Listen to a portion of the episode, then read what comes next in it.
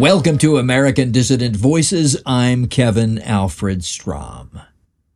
Last year was the 20th anniversary of Jewish Harvard professor Noel Ignatiev's pronouncement that the white race must be abolished. Ignatiev urged his fellow Jews and their Gentile sycophants and dupes to quote, keep bashing the dead white males and the live ones and the females too until the social construct known as the white race is destroyed. Not deconstructed, but destroyed. Close quote. A clearer call to dehumanization and genocide has hardly ever been uttered. In those 20 years, the Jews have made good on their plan. Recently, a creature named Donald Yacovone, also ensconced at Harvard and who gets some filthy lucre from the wildly misnamed PBS public broadcasting system bemoaned the fact that in years past, American school textbooks actually passed on the idea of white American identity to white American students. He wrote that, quote, embodying the values to be treasured by rising generations of Americans textbook authors passed on ideas of white American identity from generation to generation, close quote, as if that was a bad thing. And I hardly need to tell you that in this age of Floyd, the war on white people has accelerated by orders of magnitude. It's so obvious that even Joe Sixpack and Sally Soccer Mom are aware of it, though they may be unaware of exactly who is behind that war, and they are largely still afraid to say much about it, except in whispered remarks after carefully looking over their shoulders. Still, there is progress. There is increased awareness. Just look at the headlines. Professors want academia to stop citing straight white men. Want to heal yourself from toxic whiteness? This class can help. White men must be stopped. The very future of mankind depends on it. I don't think they thought that one through very well. They need to have a nice long sensitivity session with Professor Ann Lesby down in the Women's Studies building. Racist White Women, an American Legacy.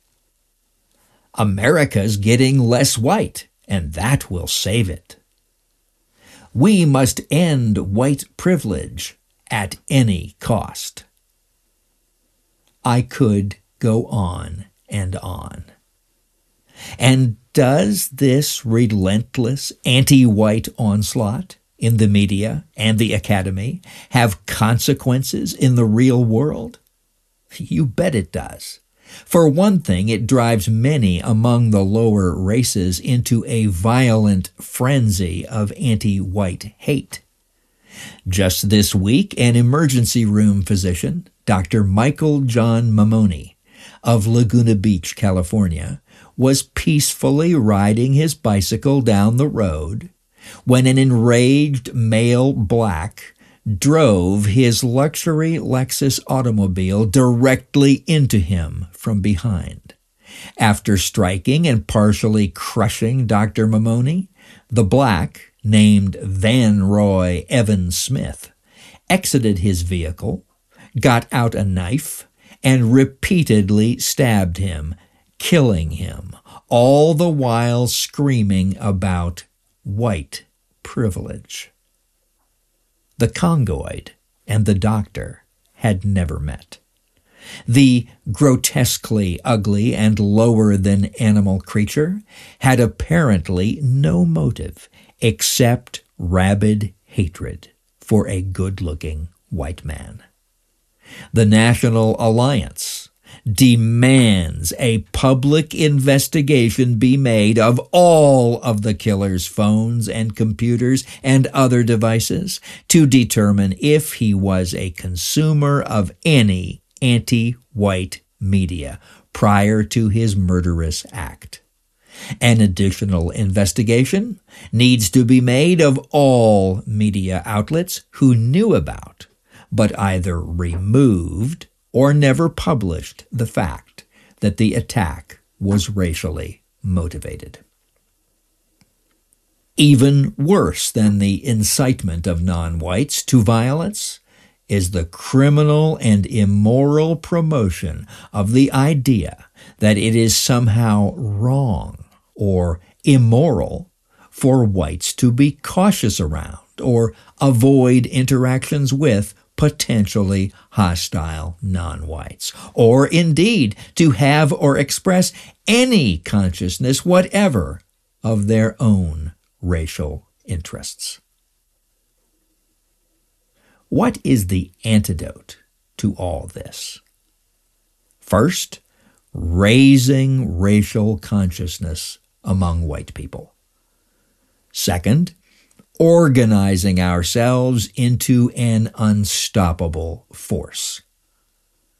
The second part of the plan depends on the first part. And that is the purpose of the Love Your Race campaign of the National Alliance. Beginning on 7 February, next Tuesday, and running until the Tuesday after that, 14 February, Valentine's Day, spread our National Alliance Love Your Race flyers and stickers and other graphics all over your community. It is very, very hard for our enemies to condemn our totally positive Love Your Race message without making themselves look very hateful in the process. Every February 14th and in the week leading up to it, we in the National Alliance work to build among our fellow white men and women an awareness that we should love our race. For more than a decade, Valentine's Day has been the culmination of our Love Your Race campaign. I've provided links in the text version of this broadcast on nationalvanguard.org for both color and black and white graphics, some for 8.5 by 11 sheets, some for banners or stickers that you can have printed and distribute widely this month. Let's work together and increase racial consciousness. Just click on the images for the full size versions.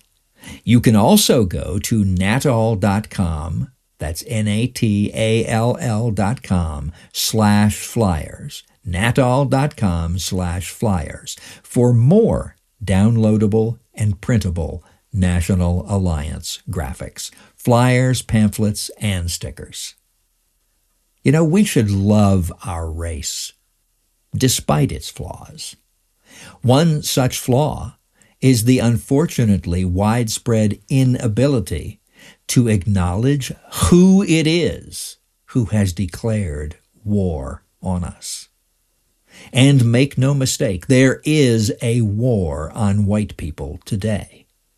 And recognizing who exactly it is that has declared war on you is a necessary precondition for defeating them beware the grifters.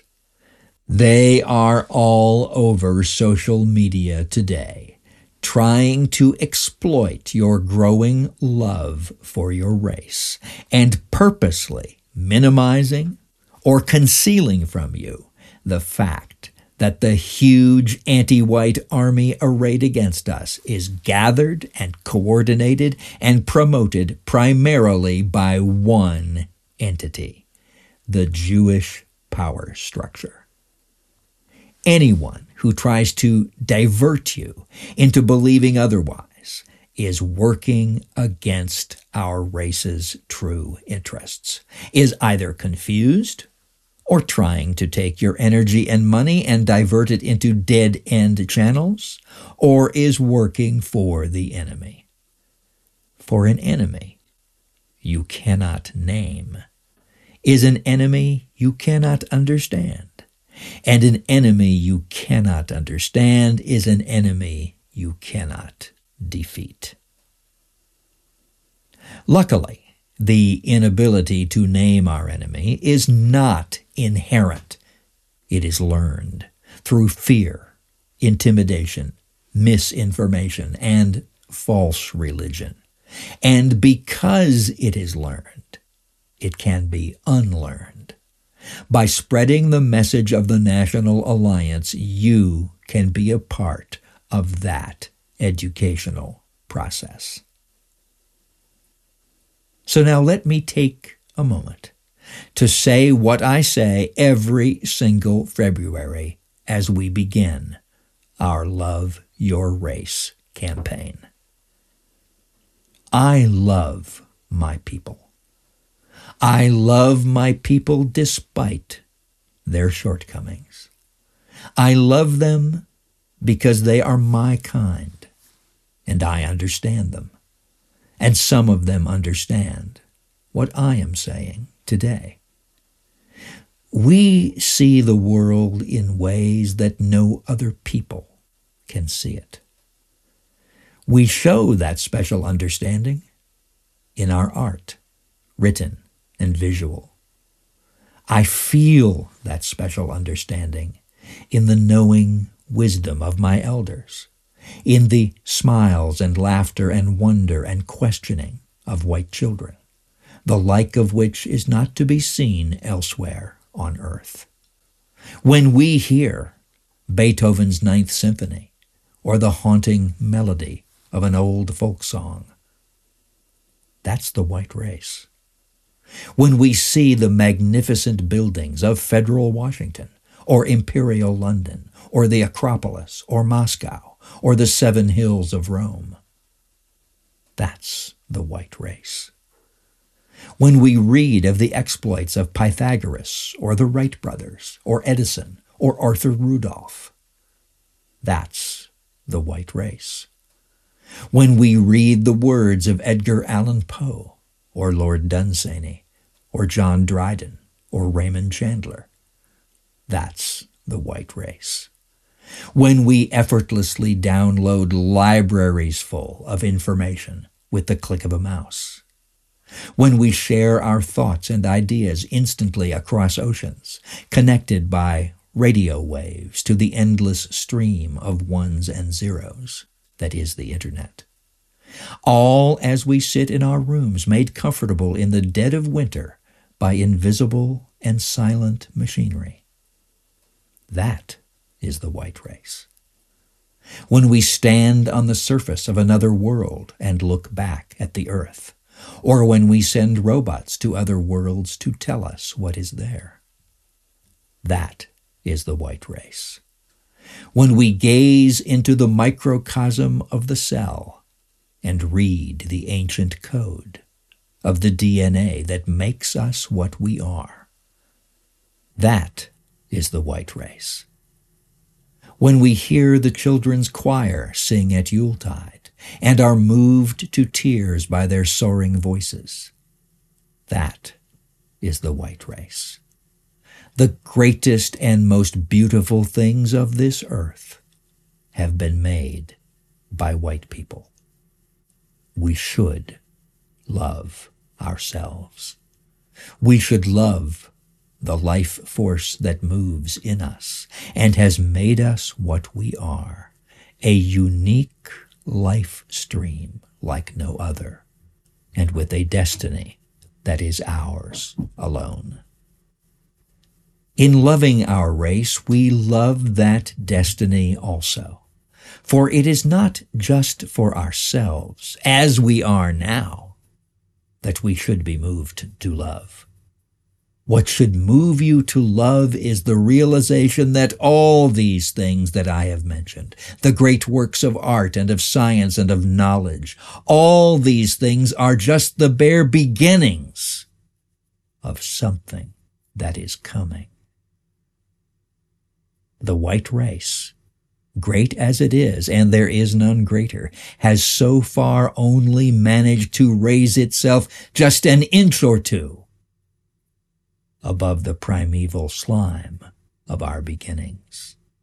That is only the first step on an immense journey, a journey to the stars and beyond.